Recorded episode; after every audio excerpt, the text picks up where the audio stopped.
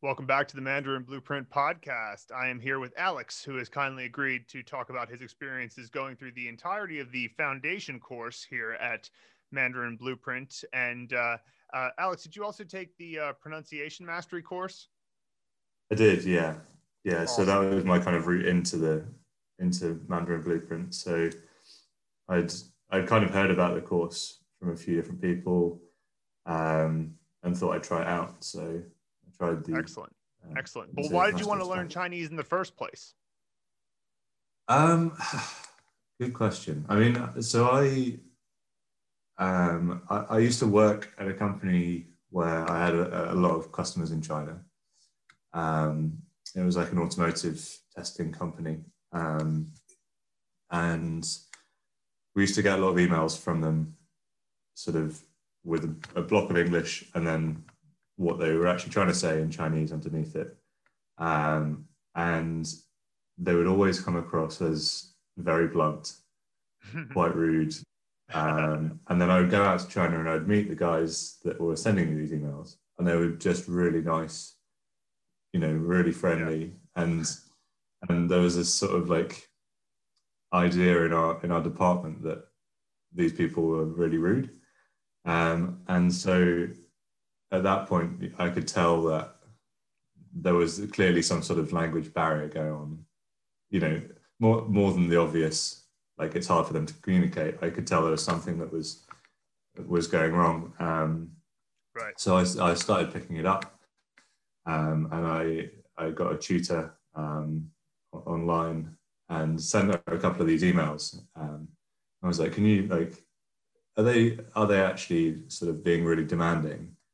Or whatever. And, and she was like, no, they're, they're really not. Like, if you look, there was loads of like doubled up verbs in where they were trying to soften what they were saying and mm-hmm. at the end of loads of sentences. And when you stick that into the translator, it just never comes across.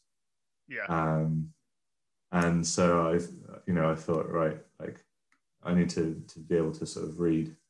Um, and, and a lot of the time I'd get sent to, to, to China for a trip um, on two days' notice, and I'd go on my own. Um, and it was a really strange experience being somewhere where, if if I didn't have somebody with me who could translate, I was totally lost and I couldn't do yeah. anything.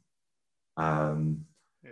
And obviously, I didn't enjoy that experience, but also seeing the people that I worked with who could translate and and could sort of function in that environment and how much more they got out of, of the visits than, than I did um, kind of really pushed me on that.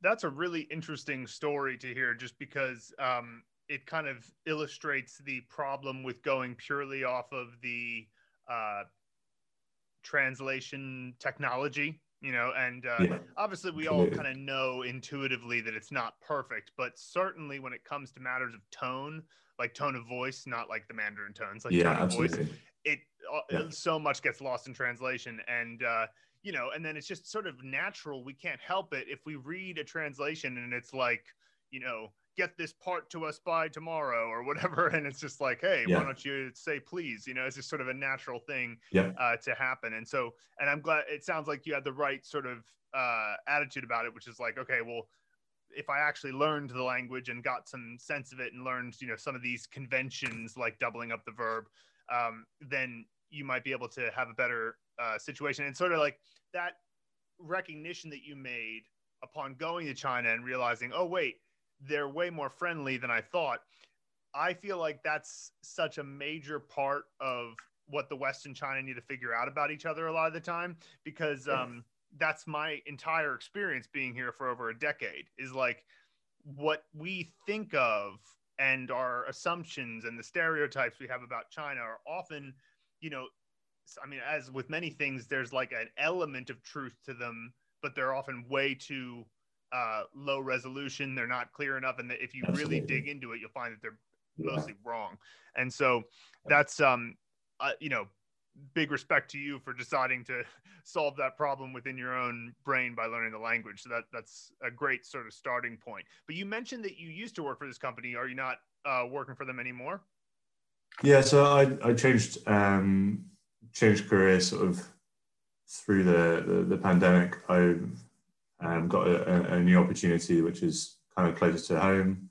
Um, and it, it's in sort of the medical technology industry, um, which is obviously quite hot right now um, with the with everything that's going on. Um, and yeah, so I I was originally commuting a, a really long way um, to go and do that. It was kind of my first job after university. Right. Um, so yeah, but um, I mean, I'm still in in like software engineering and electric uh, like electronics engineering.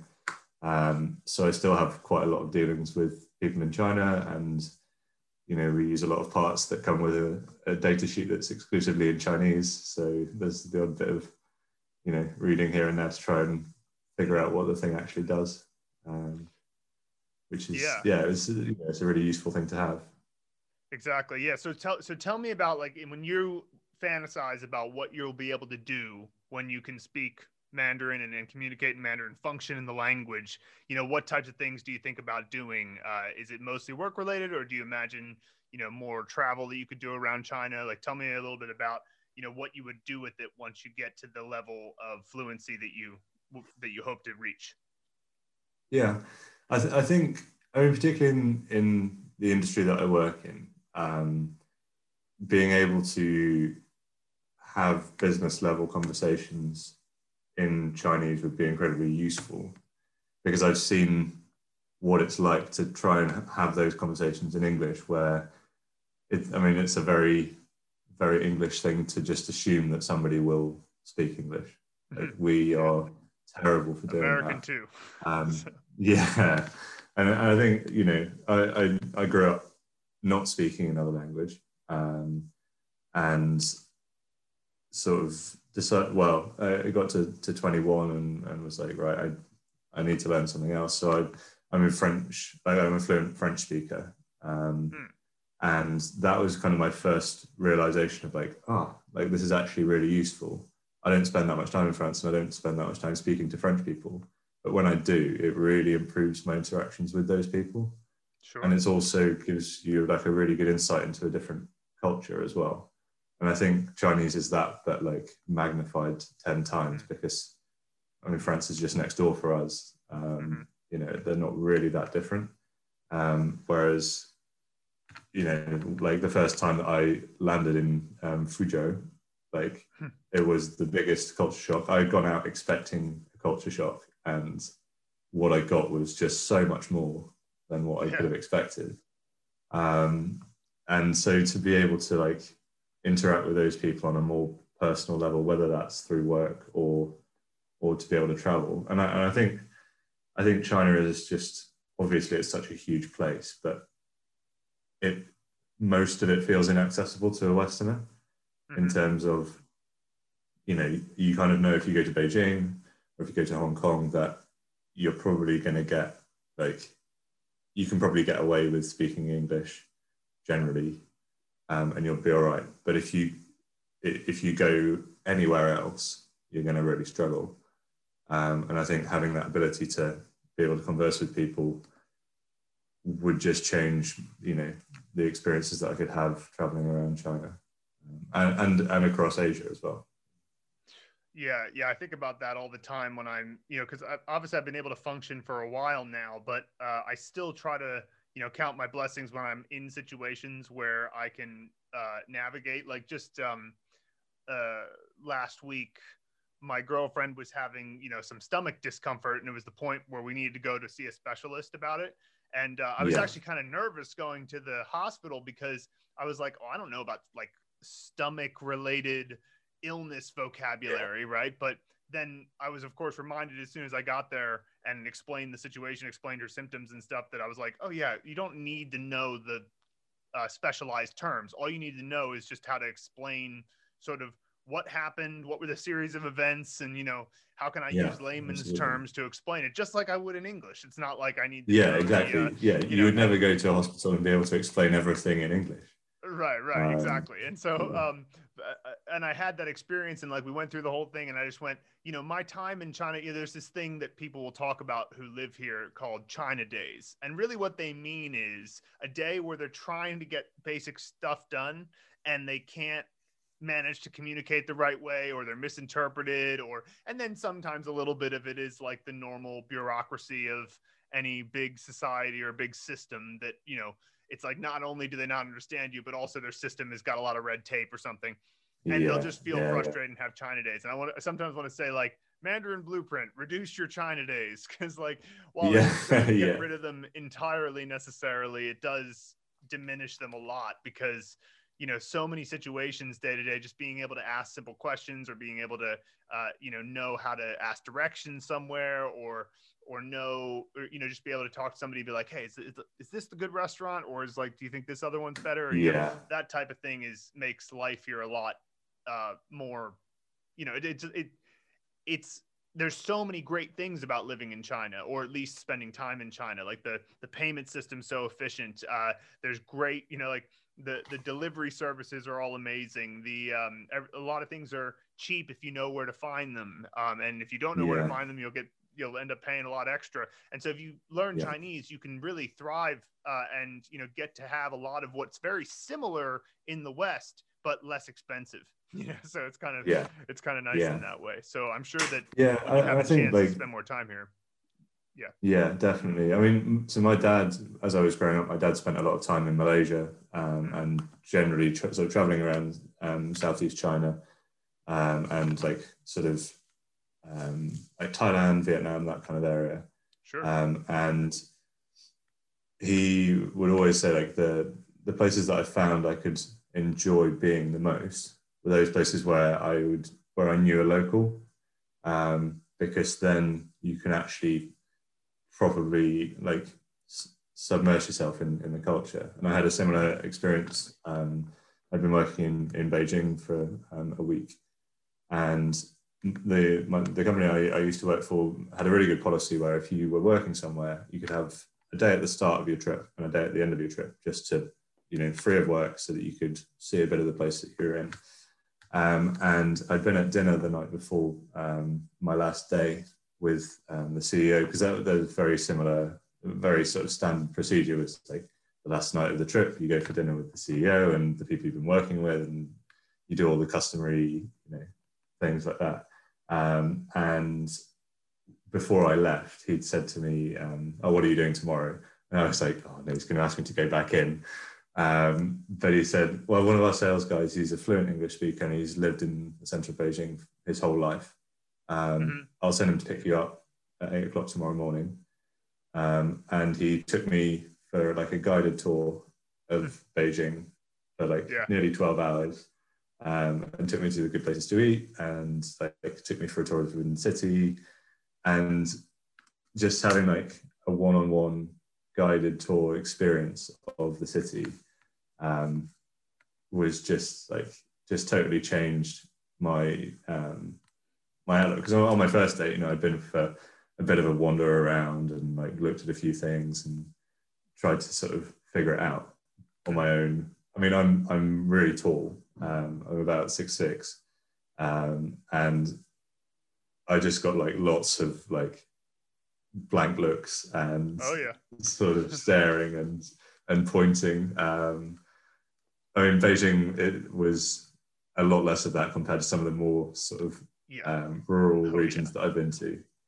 Um, but you know, when when I was with the, this other guy, like I just got so much more out of that that day um, because totally. he was there to sort of, you know, obviously he knew the city really well, but anything that was written in Chinese that may not necessarily have been translated into English because they may not see it as like oh, this is actually really interesting. You know, you get all the touristy stuff, but there was other stuff, you know, inscriptions on some of the statues and that kind of thing, um, that he was able to translate that were, you know, really added to it. Yeah, much richer experience that way. Mm, yeah. Definitely. So, I mean, I'm sure that you're going to be able to get a lot more out of the next time you come here, whenever it uh, becomes possible Um, Yeah. I think that I think that it's probably within the next uh, year or so they'll start having tourist visas again. Um, but uh, yeah, and actually, there's a speaking of like good people to have around or tours that you can do with people uh, when you travel. There's this great uh, company here in Chengdu called Chengdu Food Tours, and uh, it's run by a Oh, guy named uh, Amer- uh, no, Canadian guy named Jordan, who um, has you know lived in Chengdu for years, has a uh, a wife from Chengdu, and um, he gives tours uh, to people who are traveling around in Chengdu specifically to find those places that aren't like not going to come up number one on the list of like where you should go or whatever because there's so much good Yeah, food in yeah. Chengdu, and uh, he just sort of like takes you around to those places, um, you know. And I I hope that he's still like keeping his business afloat despite tourism obviously going way down. Um, but Yeah. uh, it's a it's a great experience. So many people who do it are like, this was the best thing about the trip. Um, Yeah. So yeah, I, I totally agree with you on that point. Um, so let's talk a little bit more about the uh, Mandarin Blueprint course. So you um, got started on pronunciation mastery, and then you've done the foundation course. So there's several you know layers to the course. So let's just kind of go through them. Um, when you started with pronunciation mastery, what was your impression of that course, and how do you think of starting with pronunciation in that way? I think it was really good. I mean, I, I so I before I started the course, I'd probably done about three months of um, like kind of self study, online tutor um, work, and you know, obviously the pronunciation is one of those things that if you just get it done and, and get it down, like your the ease of continuation from that point is is so much more because you're not spending your time like focusing on like oh am i saying this right? Obviously you have to think about it but it's it's just much more natural um, and it, it's just like rather than every time you learn a new word there being this barrier of like all right how do i get my mouth around that? Mhm. you know you just you just pick it up much much easier um, much much quicker. Um, so I, you know I, I really enjoyed it and and had really positive feedback from my tutor about like how quickly and and significantly my pronunciation had improved Yeah, yeah, excellent. Yeah, Luke did a really good job with that course, and I think that it's sometimes I think with pronunciation, it's best to to learn from somebody who's not a native but learned the language, just because they can explain it to you. It's just easier for them to just say like, you know, put your tongue here. You might want to say this like this, but it's actually like that. Um, you know, especially because the pinyin is not really perfect. Um, it's not the best romanization of Chinese, I don't think. I think the Yale romanization is the best one, Yeah. in my opinion, but they didn't adopt it. So, like, you need to learn the pinyin so that yeah you can type and, you know, you can read things that are written in pinyin. So, there's several things that pinyin does that go against your English instinct. Like just the letter C alone. it's like you don't, you, you see the letter C by itself, and your instinct is to say like the k sound or something, right? Or at least Yeah. like an S sound. So you don't expect it to be like, you know, tall or something like that. So that's uh, Yeah. it's the kind of thing where you need to learn it from somebody who knows, ah, you're gonna think this, but it's actually this, and here's how to think about yeah it. definitely And so I I, I think that it's it's always good to start with that. But then um, of course our flagship product is the Mandarin Blueprint method, which is uh, all about you know learning character by character, which isn't to say we don't go into much more than that, but like we uh, you know sort of base everything around the characters, and we teach this method for learning characters that involves uh, a systemized mnemonic um, scene making, like movie scene making, which we call the Hanzi movie method. So when you got into that, um, well, I guess first of all, have you had any experience with mnemonics uh, beforehand, and what was your experience going into uh, our uh, method? So I, I've not had, I- I've not used this kind of method on on anything before, Mm. um, and I'm not gonna lie. When I first started it, I was like, "This is going to be so much effort." Like making a Yeah, mental sure. scene for for like 1,500 characters. Like, oh my god, like that's that's so much work. Um, but like I, you know, I'd heard of a few people who had like pretty good um, sort of results pretty quickly, and I was like, right, I'll you know, I'll give it a go. I'll try ten, and if I don't like it, then you know, sure. it is what it is. Um, and within those first 10, I was like, ah, like this, with the way that, I think about things, like this really works for me. And like this whole visualizing thing and breaking it down, um, you know, really helps me to, to sort of pick it up. Um, you know, I, I have quite a sort of mathematical brain. Like I've, I've always been that side of things. And I, initially I was worried that, you know, like I'm not super creative. So, you know, I'm probably going to struggle a bit with coming up with something, but it's, it's really not difficult to, to do it. Right. Um, and there was a tip, I can't remember if it was yourself or Luke who said it in one of the earlier videos. He's like, if the first thing that comes to your mind is totally ridiculous, even better, like go with that. Mm-hmm. And that bit of advice like really sort of sped me up because the amount of times I've been like, oh, I can't really use that because that doesn't, it's not like, you know, that doesn't seem like something that I would remember. That's just like a random thought from right now. Yeah. Um, and tried to like force it into like a, an everyday situation that I would be able to remember. And actually, and the, the, those ones ended up being the ones I would forget because they were too, like, too easy to to sort of mush together.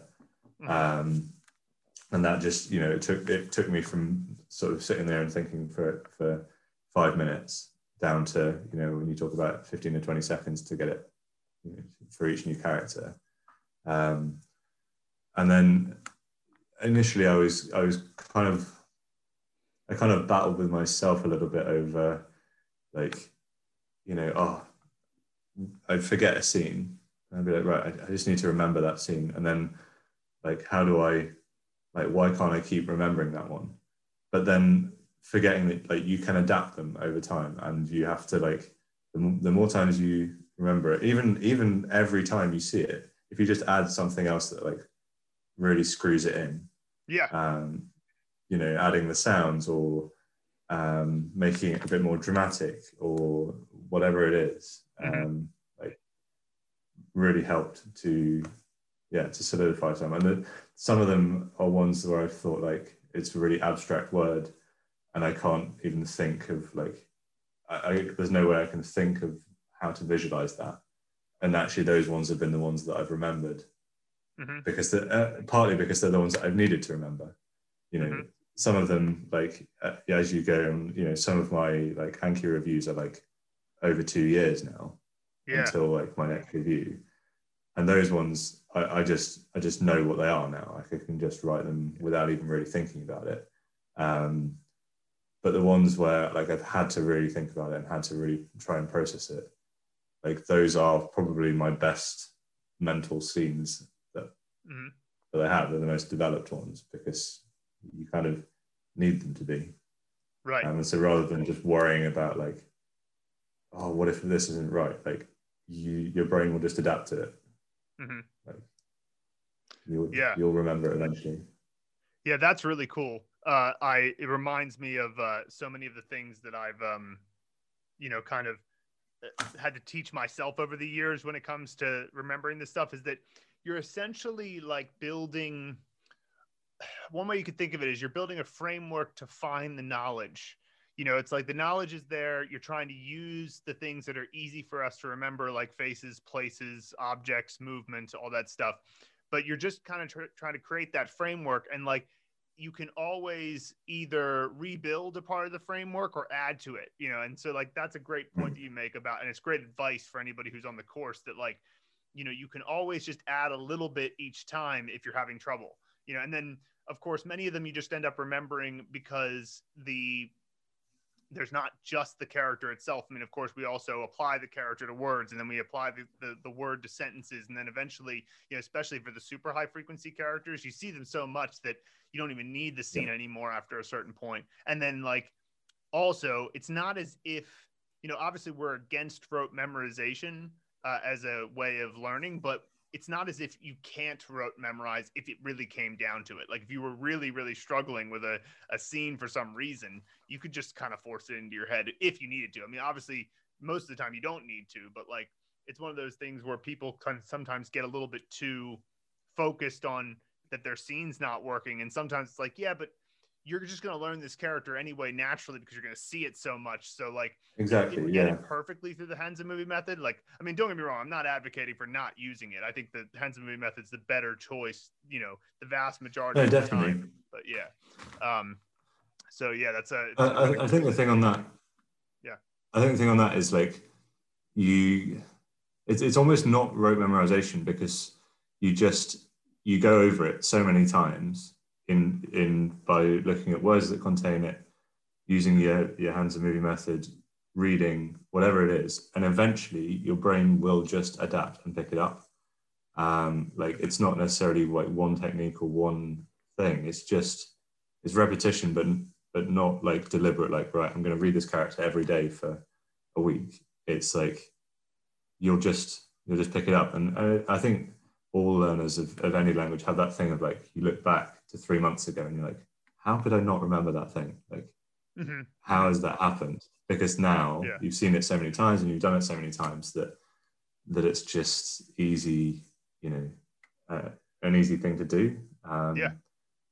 And There was a yeah, I- time I when you didn't know case for me. what shirt was. There Yeah, was a time absolutely. you didn't know where duh was. Like that it existed in in living memory. Very easy to remember that time, but it's weird because now those things are like so normal. yeah, You know, uh, but yeah, totally. yeah. Yeah. Um, so okay, so then now you've been going through since you've gone through the entire foundation course, you've done a lot of characters, and so you know, Mhm. 592 characters at least. And so now when you learn a new character, how long on average does it take you to to go from you know arriving at the page for the new character and you know moving on to the next lesson because you feel like your scene is good enough? I mean, it's it's really quick at this point. You know, in probably fifteen or twenty seconds to just go for it. Uh, and I think part of that is confidence in the method. You know, initially when you're just getting your feet under the table and you're trying to figure it out, you spend a lot of time on each one, just trying to solidify it and being like, right, I, I've definitely got this now, and Yeah. then you move on. Whereas I've, it's probably a bit too like blasé now, but I'm I'm almost like Right. I think I think that's what it is. I'll move on to the next one because I know over the next few days and weeks I'm going to pick this Yeah. up and I'm going to refine it. Mhm. And I'm I'm a bit of a sort of I tend to do like big chunks of, of things. So I'll do like 15, 20 characters in, in one go. And then I'll like chunk through those a bit and learn them over the next few days and then I'll come back and I'll like I make sure I'm doing something every day. Sure. but I tend to have these spurts of like, right, I'm gonna do loads today because you know I've got time, and you know I, can- I can do a bunch here, and I, and I think, um, yeah, I've definitely sort of moved into thinking about it more as like, right, I've seen this character now, I've written it a couple of times, I've made a movie for it, and I'll and I'll refine that as I go. So, tick, you know, like it's um, and that that works for me. Um, and I, I quite like that feeling of like progress. And I know people are different. Some people like to sort of really tie it down before they move on. Sure. Um, but for, for me, that that works. Well, your way is certainly more efficient because it's like you're gonna, uh, you know, it's easy to let the perfect be the enemy of the good, and it's like, you know, so many so many times, you know, it's it's so hard to predict ahead of time which character is going to give you problems and which character is going to be super easy. And if you just kind of go with like, all right, I've got a framework, I've built my frameworks for these 15 to 20 characters. Like a framework doesn't mean it's like perfectly memorized forever, but it means that there's something that you can build upon. And that's better than just like writing it a hundred times like without a doubt. And it's so quick. So um yeah, Yeah, that that can be really cool. So um so with that in mind also though you know you're at the point where you know about 80% of chinese by frequency now because you've covered the most frequent characters you've covered the most frequent words you know if you're seeing any chinese in the wild or maybe you're talking to your tutor or you're you know just sort of um coming across Chinese outside of Mandarin Blueprint, although maybe with inside Mandarin Blueprint as well. But how much are you noticing that you're recognizing? Loads. I mean, even I, I think a lot of it is is ones that you see a bunch of characters and there might, there might be one character in the middle. You're like, I don't know what that means, but from the rest of it, you can kind of pick up Mhm. what it means. And and you know, where I live in, in Bristol in the UK, like we have a quite a, a significant um, sort of Chinese Asian um, student population, and right. the shops and like restaurants are starting to reflect that um, over the last few years, and there is more and more um, Chinese characters on shop fronts and on menus, which is really nice for me. Like I can walk into work sure.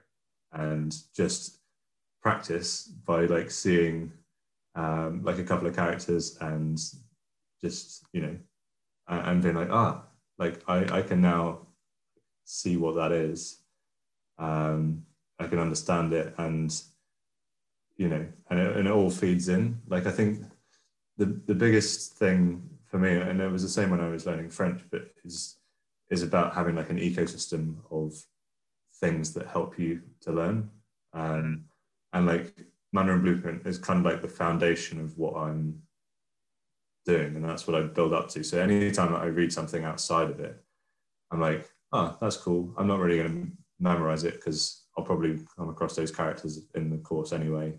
Mm-hmm. So you know, it's great. I've seen it now. I know what it means. I'll probably see it again at some point. Yeah. So like, and then it will be relevant because it'll be in context again, and I'll kind of remember it that way. Um, and then like having my tutor, so like I get a lot of speaking practice, um, and she's like really really good with helping me practice like will. Um, like I, I don't really like um, the idea of, of grammar. Like I've I've always worked off like I'll read some stuff and I'll watch some stuff and I'll pick it up. Um, and she's really good at sort of like giving me the framework of being like, right, here's a grammar point, but we're just going to chat and we're going to use this grammar point like as much as we can for the next 20 minutes.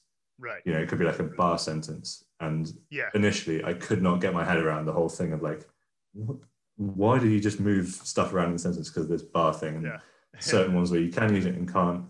But now I've kind of got it because we'll just talk and we'll just use that as much as we can. Yep.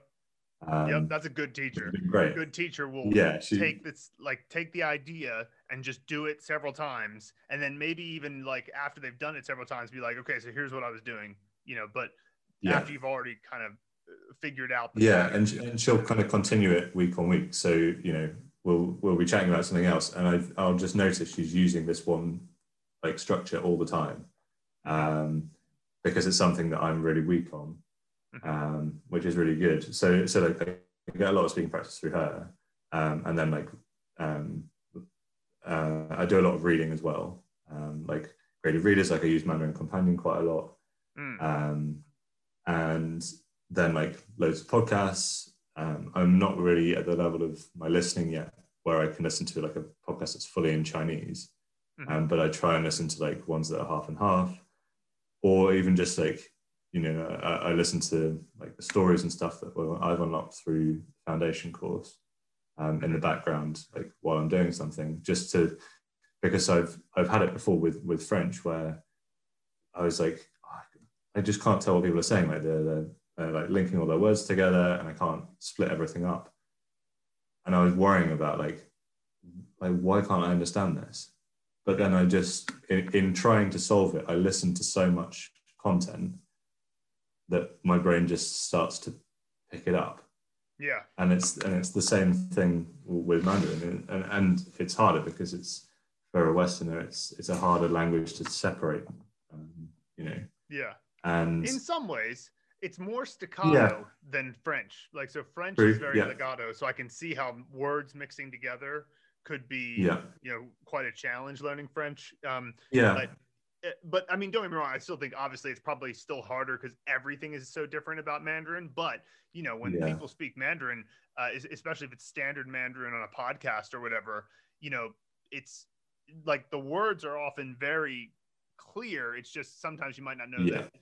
the where the border is yeah. one word than the other. But like, it's like, um, yeah, it's a very staccato language compared to you know other ones. But yeah, yeah, for sure. I think like having that ecosystem of things that just like bring the language like into your life rather than trying to like learn it. You're just mm-hmm. you're just like absorbing it. Like I sit down at, at night and I'll just like learn a few characters, and then when I get in bed, and I'll read a book, and that's probably going to be something with some Mandarin in it.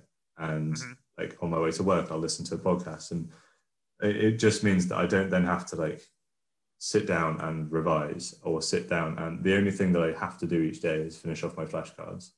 Right. Um, but that's just part of what I do. But if you can like bring it into other parts of your life, then it just becomes like it, it doesn't feel like a chore, if that makes sense. Like it's just it's just like something that I'll have on the background or you know, and it, it makes it much easier, you know, when I'm coming into to try and use it. Mm-hmm. I just find that like we can have a conversation about something like similar to what you were saying about like the hospital stuff.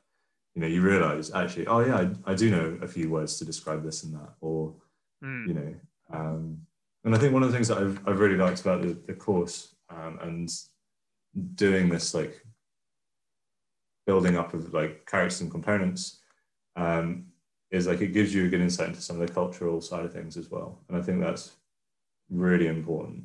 Mhm. Um, and it's also like gives you a talking point as well. Like I, I regularly chat to my tutor about be like, oh, I learned this character today, like, you know, and it's it's made up of these things. I wonder why that is. And either she will know, or I will have brought something in. She'll be like, I actually had no idea why that was that. and like, you know, or I'll say something like, and she'll be like, oh, I hadn't even thought of like that's why we say it that way, or why it's written that way. Um, sure. which like you know is a is a it's a good good addition to to my learning um, Yeah, yeah, that well. can make it very exciting. Um, so tell me a little bit more about the uh, sort of higher levels of uh, the you know phases three, four, and five, getting into you know the the comprehensible input at various levels, whether it's sentences or short stories or whatever. I mean, I know that in phase four, the initial short stories can be quite tough because we're not quite at the ninety eight percent level yet, uh, which you'll we'll get more into in the intermediate course. But uh, how has that been going for you getting that comprehensible input so just for people who don't know what the course is about when you get to phase three you know enough characters that you can start putting the characters and words you know together to create simple sentences that don't that are you know comprehensible. They they're made up of what you already know. And occasionally there's a top down word but you know we try to have it as you know minimized. And so how has that process been going for you? Uh, and you know what is your feeling about how easy it is to grasp uh, you know these sentences without the use of pinyin? I, I like it's been it's been really good for me in terms of again just that thing of like accepting that there will be days when you can't figure it out or you can't grasp the meaning of it. Mhm. and then you just keep keep reading keep churning through them.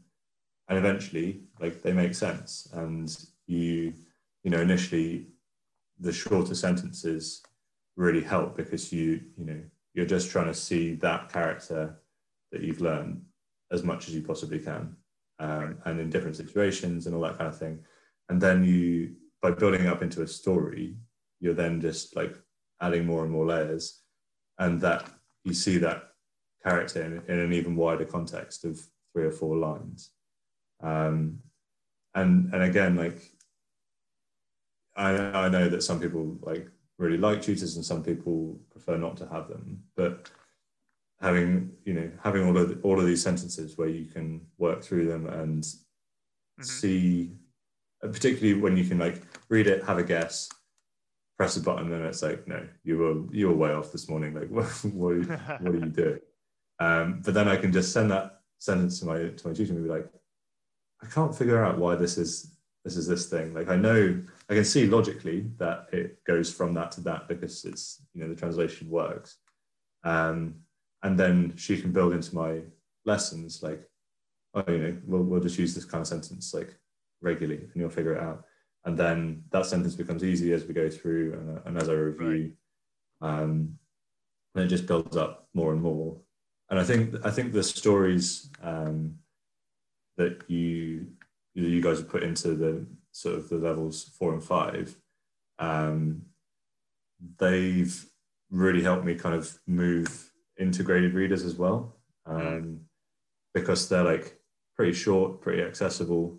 And before i'd i tried to use like the Chairman's Bao and, and those kind of graded readers and I just really couldn't get into it in terms of like opening up the app and finding a story that I thought was like relevant and that I'd be mm-hmm. interested mm-hmm. in finding one of, of my level. And I, I really, I, I wasn't enjoying like trying to use it. Yeah. Um, and then I got like more and more practice of reading sentences through the course whilst I was learning the characters, um, and more and more practice of then, then stringing those sentences together to the point right. where reading a paragraph of, of um, Mandarin wasn't as tiring as it had been, you know, six weeks previously. Um, and then you can read a full story. And then now I've read a Mandarin, uh, a Mandarin Companion book of 60 pages. Um, and right. that was a really enjoyable experience rather than it taking like a year to get through and, you know, and just bashing my head against the wall with it.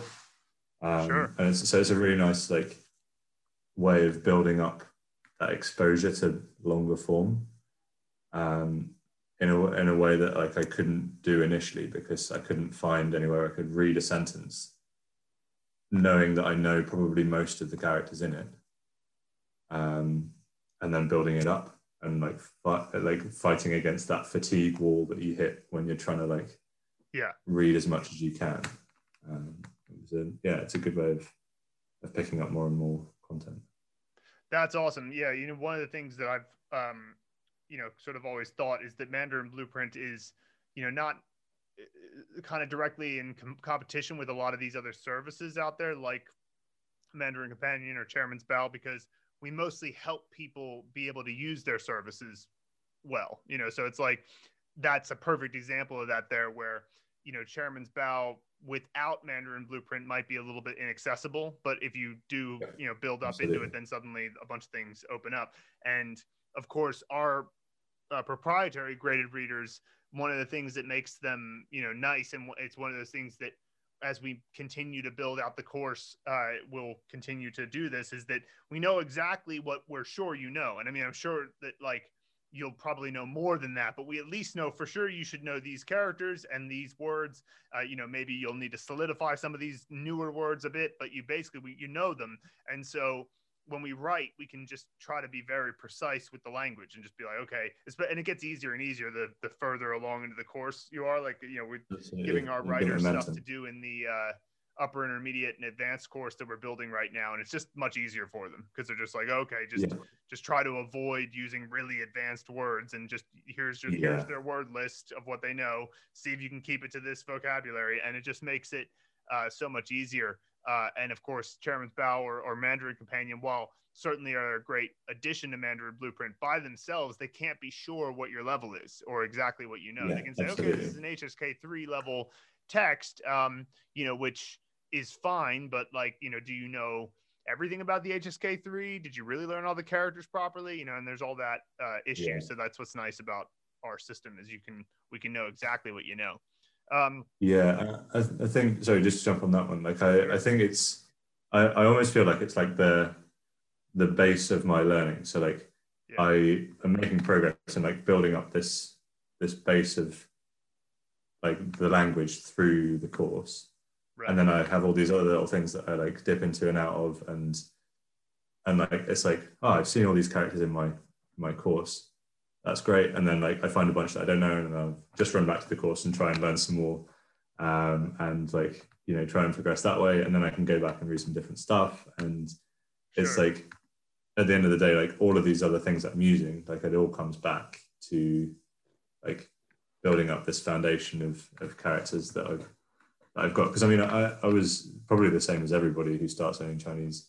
I was told like, oh, you know, it takes years for people to learn, you know, characters. Even natives, like it takes some years through school to like learn all the characters and whatever. And like, mm-hmm. you know, by the time you've done 600 in, in six months or whatever, having not really, you know, I, at no point i've I been like, right, I'm going to crack on and do loads of characters this week. Like I've just been churning along and mm-hmm. making sure I stay on top of doing it. Yeah. Um, but I haven't ever ever been like, right, I've, I've got to really get on and, and do it now. Um, yeah, it's easy to pick them up. Yeah, yeah, and um,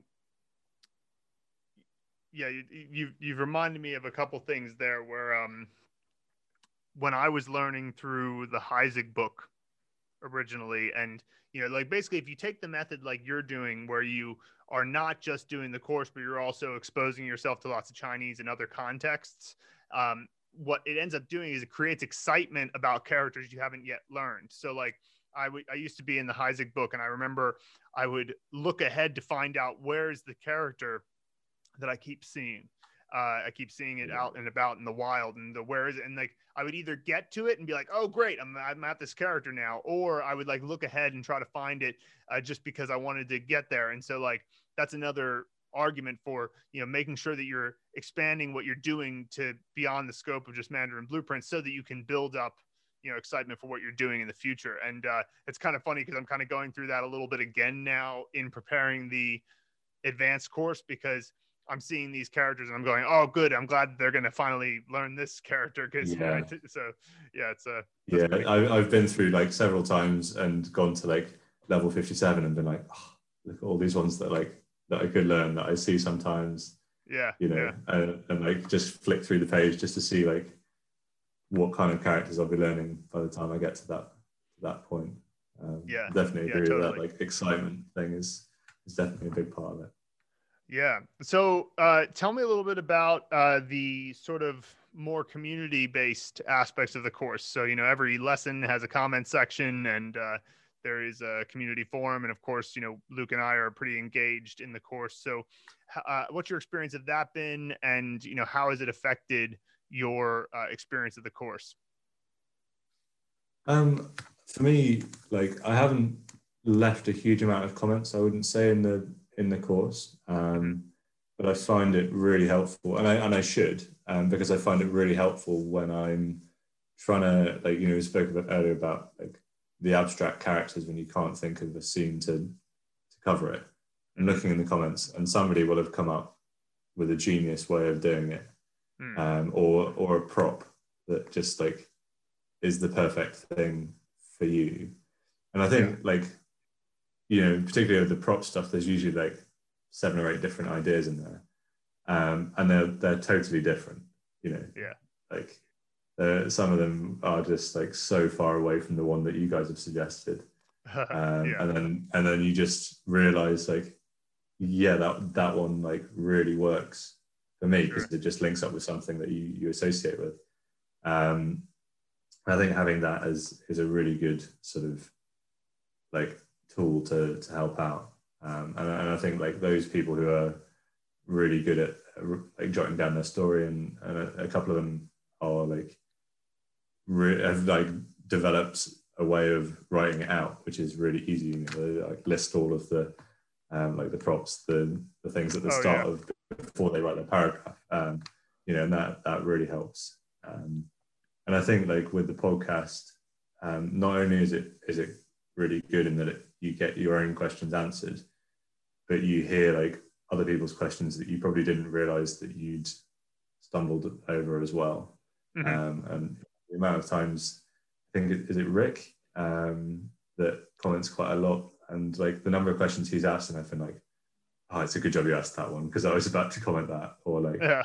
Um, yeah there's a lot there's a few people who ask a lot of great questions uh, over and over and a lot of people who share stuff um, over and over Yeah. and it's it's you know I, I love it because it gives us uh, you know it's funny so every now and then i find myself feeling like oh boy the podcast has a lot of questions this week. It's like kind of but that's like so much better than the alternative where nobody cares and they're just like you know there's no questions so uh yeah, it's um yeah and I, I think stuff. it really helps with that.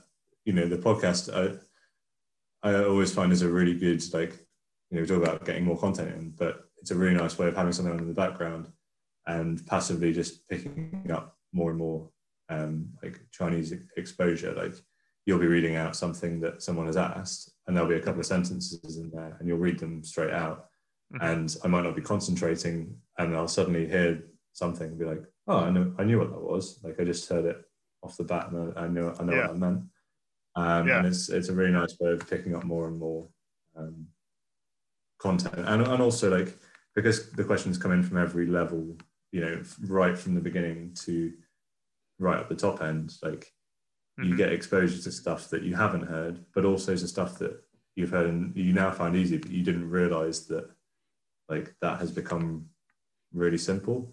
Right. Um, and like ones that like some of the sentences now that like I hear from questions in like level 13 or whatever at the time were like, oh my God, I, I'm gonna have to work quite hard to like figure this sentence out. And now I hear them and I'm like, oh yeah, well obviously that's that. Yeah. Um, and it's quite nice like listening and, and hearing sentences again and being like, it's it's a good reminder of like the progress that you've that you've made. Yeah. Um, which is really nice. Totally. Totally. So um uh, any suggestions for areas where we can improve the course? I mean, like I have I have several things that I want to do uh, to improve the course, but like just from your experience moving through it, like was there anything where you're like, ah, they should really, you know, add this in here or or or get rid of something, or you know, any any thoughts on that? I don't think I've I've really got any any particular features that I don't think are already like being handled. Like I think the one thing that is hard, and I hear it like across language communities all the time is that Anki is hard work. Yeah. Um, and like I think it, I'm really looking forward to seeing like the, the, new flashcard stuff that you guys are working on.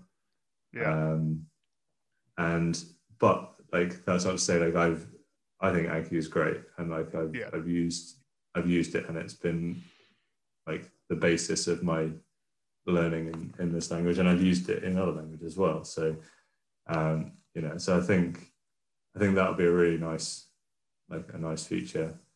Yeah, um, yeah, I look forward to it. Like, and we even have thoughts of like an even more advanced version of it, where like when you write in your prop, it populates all the cards that have that prop in it oh, later. Cool. Yeah. And so like you would arrive at the card and it would say, you know, uh, Robert De Niro in the bathroom of, you know, Aunt May's house, and uh, he has a badger and a spoon and you know like that will help you you know much more yeah. quickly figure out your scene because it like you know that there's it's technically possible to do that it's just kind of it's complicated to set up set yeah. that up but like oh I, I, would love to have that because you know anki is yeah, um, you know it's the greatest and worst thing ever. It's like you know on the one hand yeah. it it will it's make so you remember everything you can't but, get rid of it. Yeah, yeah, yeah. So we're working on it. We're working on it. Hopefully we'll get there uh, we'll get there soon. We're, yeah. we're certainly we're almost to the point where we feel comfortable doing a beta test because like you know we're trying to work with our developer on it um, meticulously ourselves first so that the beta test isn't just like consuming our lives yeah. when it happens with all the problems yeah. but you know it's uh, hopefully pretty soon uh, okay so my yeah. final question for you then for today's uh, uh, chat is just would you recommend mandarin blueprint yeah absolutely I, I think it's a really good tool to form the basis of your of your learning. Um, and it, for me, it's really unlocked access to other like other areas and other, um, you know, uh, other tools. So it's an, it's enabled me to go away and read stuff. It's enabled me to go and listen to stuff, and and keep progressing. And I think it's really nice having for for me anyway, I, I really like having this like level structure of mm. like, you know, I've learned other languages where you get to a point and you're like, right, well, how do I make more progress in this language? Whereas it's having the characters, it's really nice. Like, right, I've learned 600 of them now. I can just learn the next hundred and the next hundred, and and you can keep yeah. pushing it, and and it exposes you to so much more language that it's not just like right, I've learned another character, but it's I've learned another character. I've seen a bunch more sentences. I've read another story. Um, I've seen it in X Y Z context with a bunch of other characters that I've already seen in different contexts, and I'm now seeing again in a different, you know. Um, and so it's a for like I would highly recommend it for anybody at any stage as well. You know, mm. um, whether you've literally never even learned a single word or if you you know if you're HSK three four whatever you know I think it's a great and really really good tool yeah yeah well thanks so much for that uh, feedback there it's been a great chatting with you Alex uh, I think you have a lot of good insights and I hope that people on the course get a chance to listen to this because uh, I think you gave a lot of good uh, sort of windows into what it's like the further you get into the course. Uh, you know, because many people early on, you know, there's who knows what they're going to be up against. You know, moving forward in their in their mind, they're not sure how far they can go. I think he, I think he gave people a lot of uh, really good uh, food for thought today. So thanks for that, and uh, hopefully we can talk again when you're finished with the intermediate course. Hopefully that won't be too long. Yeah, sounds good. All right. Well, thanks so much, Alex, and uh, we'll speak to you soon. Thanks, Phil. Cheers.